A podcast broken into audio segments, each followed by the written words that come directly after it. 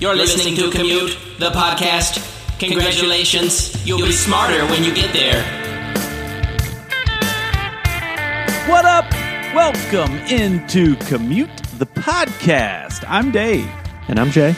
And we are about to take you on a deep dive on three topics that we find interesting, and we're betting that you might just find them interesting too. We can promise you this you'll be smarter when you get there. On this edition of Commute, it's just so easy. You pull out your phone, open the app, and bam! An Uber is there to pick you up. But what about those other guys? You know, the, the yellow taxis? Yeah, they have feelings too. Could it really be possible that Paul McCartney died in 1966? We'll examine the bizarre world of music's most notorious conspiracy theory. eHarmony, Tinder, OKCupid. Dating apps and websites are everywhere, and they're big business. But do they work? All of that on this edition of Commute. Let's get it.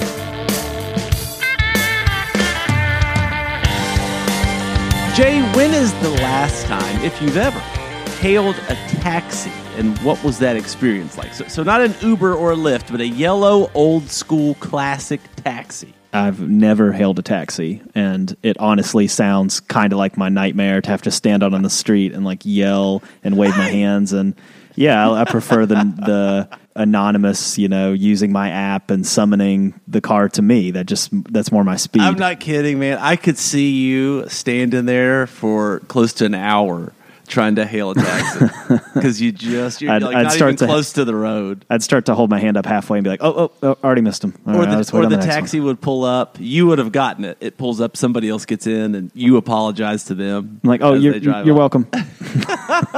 Well, Jay, for me, I, I think the year was 2009. I was working for a baseball team, and we had a weekend series in Nashville, Tennessee. I was with the team hanging out in downtown Nashville, and I needed to get back to the hotel. Hailed a taxi, easy enough. Our hotel was literally a straight shot, okay, two miles back the other way from downtown Nashville. The taxi cab driver took me all up and down every back road, running up the meter as we went. Something to the tune of like 30 bucks for a two mile drive. So, Jay, unbeknownst to me at the time, though, change was in the air when it came to ride hailing services. A company that we use today as the descriptor for the industry began in 2009. Much like Google in the internet search world or Kleenex when it comes to tissues, yes, Jay, in 2009, the ride hailing giant Uber was launched and changed everything about an industry that was nearly a century old. Jay, it was actually announced earlier this year that Uber struck a historic deal in New York City with two New York City taxi cab companies, which in part gives Uber app users access to the taxi drivers and vice versa. So you can actually get a taxi through the Uber app now in New York. The stunning announcement between the longtime rivals, with Wired magazine comparing it to as unthinkable as if the Boston Red Sox and New York Yankees joined each other for a goodwill tour. Think about that. Is taking the ever evolving world of the business of ride hailing to the next level. This deal had long been unthinkable. These two hate each other. So, Jay, let's explore. Why did things suddenly change? This is like our generation's Camp David peace accords. I have no idea what that is, but I'll, t- I'll tell you later. well, Jay, since at least the 1930s, the taxi cab industry has been extremely regulated. To drive a yellow taxi in cities like New York, Chicago, or Washington, D.C., a driver had to make a very serious financial investment. A limited number of taxi cab driver medallions, an actual physical piece of metal, like a little mini license plate. These things were issued and sold to taxi drivers. This medallion represented a licensing fee paid to the host city, and Jay, the medallion offered more than just a chance to legally drive people around town in a taxi. It offered a career path. And in many cases, it offered a chance at a life in America for the countless immigrants and their families that chose that career. Driving a cab has never been easy. Traffic, stressful situations, long hours, but the system worked as it was. That is, until it was disrupted. When ride hailing companies like the giants Uber and Lyft came along, they bypassed the medallion system. And these companies took off, both for their ease of access, book a ride on your phone, it's that easy, and their rating system. Know the quality of driver picking you up before you even meet them. Starting in the mid 2010s, more people, Jay, were using Uber each year than taxis in the most famous of all taxi cities, New York. In fact, by 2018, over 70% of ride hailing business was going to these companies, with only 6% of the industry business going to the taxi cab companies. Those medallions, once thought to be a family nest egg and worth as much as $1 million as recently as 2014, were now worth just $170,000. Jay, things were getting ugly and quick. In fact, taxi cab drivers were even committing suicide at an alarming rate, feeling that their once promising career path had been stolen from them. With Uber, all you needed was a car and some free time, and you could be an employee. All of the red, often expensive tape that came with taxis was virtually gone. So, heading back to this historic deal between Uber and the New York City taxi companies, why? How did this unlikely marriage happen? Well, it happened for a few reasons. For starters, the pandemic nearly destroyed the taxicab industry. An industry that had fewer and fewer riders every year, all of a sudden had none. Next, jobs, like an Uber driver, often a part time gig, became more or less unneeded, with the pandemic leading to fewer folks needing rides. So Uber simply didn't have the drivers to meet the demand when the world opened back up from the pandemic. The two rivals kind of needed each other. Jay, while the partnership means more paying work for cab drivers, it also means they are subject to the fares and the standards set by the Uber app. And it means that the industry disruptor, Uber, once thought to be the best startup in history, has had to do what many a disruptor and startup before it has done kind of go back and embrace the old way of doing things. So the Camp David peace accords was whenever Jimmy Carter facilitated a peace agreement between Egypt and Israel in the like late 1970s because they were, you know, constantly going to war. And uh, so maybe it's not quite at that level, but you know, there's some similar kind of DNA there. Riveting.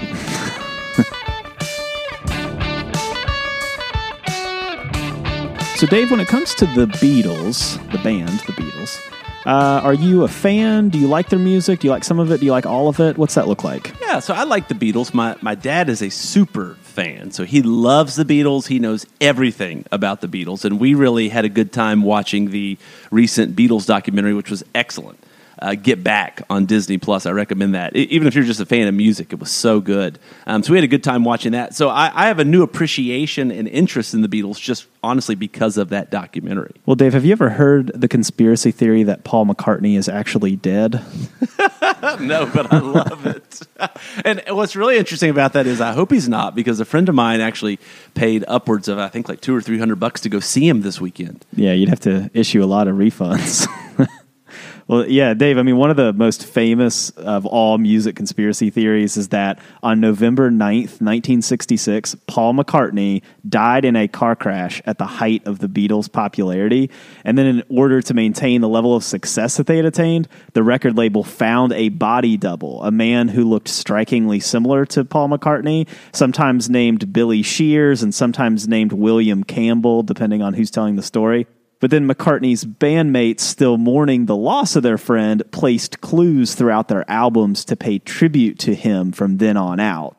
So, evidently, this rumor started on October 29th, 1969, after a DJ named Russ Gibbs started the hoax when a caller phoned in and asked him to play a clip from the song Revolution 9 from the Beatles' White Album, but backwards. When he did this on air, he heard the words, quote, Turn Me On, Dead Man. So from there, fans started digging and the clues started flying. At the end of the song Strawberry Fields Forever, John Lennon says, I buried Paul. Then fans noticed that on the cover of Abbey Road, which shows the four band members crossing the street, Fans would interpret this image to be a funeral procession, with John Lennon leading the way in white as the heavenly figure, Ringo Starr in black as the undertaker, George Harrison in denim as the gravedigger, and McCartney out of step and barefoot as the corpse. In the photo, McCartney holds a cigarette in his right hand despite being left handed, and the car in the background has a license plate that reads 28 if which suggests that Paul would have been 28 if he hadn't died at the age of 27. Then fans pointed to more clues uh, on the album Sgt. Pepper's Lonely Hearts Club Band. On the album sleeve, Paul is wearing a badge that says OPD on his arm, which stands for Officially Pronounced Dead. On the album cover, Paul's instrument is black, while everyone else's is brass. The first line of the song She's Leaving Home, which goes Wednesday morning at 5 o'clock as the day begins, references the time of Paul's death, which, according to the theory, was on Wednesday, November 9th, 1966 at 5 in the morning. On the song A Day in the Life, John sings the lyrics, He blew his mind out in the car, and recorded the phrase, Paul is dead, miss him, miss him, but you can only hear that if you play the song backwards. The theory. Why are people abs- always playing songs backwards? By the way, Yeah, it's like. Like, how is that a thing? do you remember back in like the '90s? It was like a thing with like metal. the metal. Wizard of Oz thing? yeah, there's all that stuff. Like they're like, oh, the Pink Floyd album syncs up to Wizard of Oz, and like if you play Metallica backwards, it's like the devil or something like that. So, Dave, the theory absolutely blew up from there as fans scoured for clues through the Beatles albums. They played songs backwards, they held mirrors up to album covers, they picked apart the backgrounds of images for clues. The rumor appeared in more than 100 newspapers and across network evening news. Now, for context, Dave, in the year 1969, the Beatles were sort of in the process of breaking up. The band had quite a bit of tension behind the scenes, and both John and Paul were working on solo albums. The rumor brought quite a bit of attention to their past work and evidently annoyed and angered the band members. John Lennon even personally called into the same radio station where the conspiracy began and denied everything, calling the theory, quote, the most stupid rumor I've ever heard. Then from the infighting, Lennon took a shot at McCartney in his 1971 album Imagine, where he sang, Those freaks was right when they said you was dead. The one mistake you made was in your head. And Paul was then featured in Life magazine in 1969, where he was asked about the rumor, and he obviously spoke about how ridiculous it all was. The cover of that issue of Life read, Paul is still with us. Paul even got into physical fights with at least two journalists over the rumor. But once the theory was out there, it only grew in popularity despite all of these denials. And to this day, and in the years since, the former members of the Beatles have had fun with it when asked about it. And Paul even gave a nod to the theory in 1993 when he named an album Paul is Live, uh, playing off of the theory Paul is dead. Now, by 2013, the rumor had faded, and we know this because a poll that measures conspiracy theory belief conducted by public policy polling concluded that only 5% of the population believed it. Behind, we faked the moon landing at 7%, and ahead of the world is controlled by shape shifting reptilians at 4%. And Dave, to me, this theory, while it's just fun to talk about because it's interesting, it's pretty clear that there really isn't any truth to it. But why I think it's lasted so long is because it really exemplifies why we are so drawn to the mystery of conspiracy theories. The clues are simply just facts stretched to fit a narrative that can really be found anywhere in anything to prop up anything. It shows that we really can prove nearly everything we want if we dig deep enough and craft the narrative around the theory. It's why we love conspiracy theories. It's the rush of discovering something new or of breaking the code. And while conspiracy theories can be fun discussion topics, a couple things are true here. One is that our brains love them from a scientific and psychological standpoint. Conspiracies have almost always existed because they help us explain the world around us in a way that can comfort us by bringing order to things happening in our world. But another thing is that conspiracies can be dangerous if they pull us too far from reality in the pursuit of truth, as can be seen with a long list of conspiracies. The Paul is dead rumor, to me, is sort of somewhere in the middle of it all. It's a really good case study in why conspiracy theories take off in the first place. If someone wants badly enough to believe in something, you really can find some sort of evidence to prove it if you just look hard enough. So Paul didn't really fake his death as much as it was just kind of faked for him. But earlier this year, so in earlier 2022, a survivalist, so a guy named Jacob Greer, that had faked his death in 2016 was found. So this guy just lived in the woods for six years, so he didn't have to go to jail. Like, why would you? How does that end? It, it, it can end. Yeah, not in today's Obviously, for him, it ended in jail. But six years in the woods. I mean, you're eating berries. You're drinking like puddle water.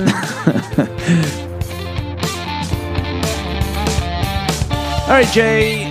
Let's pretend that I don't really know you. Okay, Okay. That I've never met you before.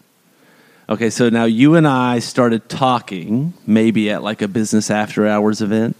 I have some cubes of cheese on a little plate. You have some meatball sauce on your shirt. Okay. It's Okay, getting so we're weirdly We're, detailed. casual- we're casually talking. So Jay, that's your name, right? It's Jay. Uh, yeah, it is. Not short for not short for Jason. it is not. Okay, well, uh, so Jay, how did you meet your wife again? Well, we met in college. I was 18. She was 18. We were in an English class together, and uh, it took off from there. Could not have been more boring. it's not very exciting. I mean, uh, yeah, it's your typical uh, boy meets girl. Well, Jay, uh, honestly, the way that you and I met our significant others is well, kind of traditional, I guess you could say. But, Jay, the way we meet our significant others as the human race as a whole has always wildly varied throughout the ages. In fact, no lie, I worked for a guy when I was in high school that met his wife. Okay, get ready for this. Over the internet, playing Yahoo Pool. yes, he met his wife playing pool on the internet in the mid 2000s. They actually started dating sight unseen. I just So love he's the way she shot that lucky. eight ball. He, yeah, I guess so. he's lucky that he wasn't catfished. Like he met up with her one day only to discover that she's a 70 year old man. but anywho, today we explore do dating apps and or websites, which is big business in 2022, do they really work? Jay, the list of ways to meet someone online has grown and evolved through the years. What was once perhaps a bit taboo feels awfully mainstream today. Starting with the launch of Kiss.com in 1994, the list of dating websites currently goes from the well known to the bizarre. There's tons of them. Let's see, I'll run down just a few for you, okay? Here are some of the more famous ones eHarmony, Christian Mingle, OKCupid, Tinder, Bumble, Match.com. Sure, you've heard of all those. Now, some not so well known ones. Okay, we have Badoo, uh, plentyoffish.com. Uh, one of my personal favorites, and this one actually has a commercial campaign Farmers Only. So if you're not a farmer, get out of here. Spooner and Huggle. Jay, the list continues to grow because, well, people are using them. The users continue to grow. In 2022, according to Pew Research, 30% of Americans claim to have used a dating app, with nearly 11% of them saying they used one in the past year. And that 30% number is up big time, over a 20% jump from just 2014. And Jay, to answer our question, yes, dating apps and websites do actually work. In 2020, 12% of all dating app users claim to have either formed a meaningful, long lasting relationship through an online service or actually got married, met their future spouse. And while success rates have risen for the apps, so have the profits. Tinder, the most powerful and largest dating app today, made over $1.2 billion dollars in 2019, highlighting just how much we are willing to pay to find love. So, Jay, while the evidence does suggest they work and the money is there to show that they're profitable, are they healthy? Well, the data suggests Americans are about as split about that as we are about everything else. And while 12% may have found love, a lot of others don't. 45% of users actually reported feeling more frustrated and lonely after using an app, and a similar number coming in at around 46% think that apps are an unsafe way to actually meet a love interest. And many argue that while dating apps can be useful, the potential harm really does outweigh the benefit. Dating apps are, by design, superficial. 71% of dating app users admit to placing a ton, the utmost, number one level of importance on the photo attached to the profile. And nearly three quarters, 75% of all users said that they eventually learned that something on someone else's profile was a lie. So, Jay, I get why dating apps are popular. And while you and I didn't use them to find our spouses, I don't think they're going anywhere. So, I am curious what would your dating profile say if you perhaps were on the market trying to find somebody? I mean, I would imagine I would do it uh, in the same way I do everything in life. I just keep it very simple and see what happens. You know, make a list I'm of the interests. Yeah, maybe three photos, and let's fly. Would we have a shirtless pic? Or? Oh no, I don't think I'm one of those people. And I must have worked for a lot of weird people because I actually also worked for a guy, another guy in high school, different guy than the Yahoo pool guy. This guy had a dating profile, and he, he just didn't understand why no one ever messaged him or ever wanted to, to chat. And he showed me his profile once. His profile picture was the Millennium Falcon from Star Wars. It, it wasn't even him. And that's it. Thanks for listening. Don't forget to rate, subscribe, and review Commute on Apple Podcasts, Spotify, or your favorite podcast network. We're on social. Check us out. We're on Facebook, Twitter, and Instagram. And you can always say, What up at our website, commutethepodcast.com. Music for Commute is provided by my main man, Jason Salmons. For Jasis, and I'm Dave Traub. We'll see you next week. So while we both weren't really, you know, ri- uh, right in that sweet spot of using a dating app to find our significant other, of the two of us, only one of us on their first date with their future significant other took them to a restaurant and then used a coupon on the first date. Now, which of the two is that? Okay, so first of all, that wasn't a date. My wife what would you that. call a boy and a girl, both single, trying to get to know each other over dinner? a, a hangout, a friendly breakfast. It was breakfast, first of all. So breakfast, I had a BOGO coupon, so it's irresponsible not to use it, which is buy one get one. So I used the buy one get one. I mean, it was that was it. I mean, You we used parked a on opposite sides of on the a parking date. lot. It wasn't a date; it was a hangout. Man, uh, uh, I'm I'm very thankful that your uh, your wife uh, saw past this and continued the relationship on. That you all ended up together. well, there was no relationship to continue on because it hadn't, it didn't exist. Do you think she immediately texted her friends afterwards and said, "OMG, he used a coupon"? No, she probably thought like, man, this guy is really financially responsible. Yeah, this I guy hope, is I hope one day. responsible. I hope one day we go on a date. This has been a really nice, enjoyable friendship, a friendly breakfast.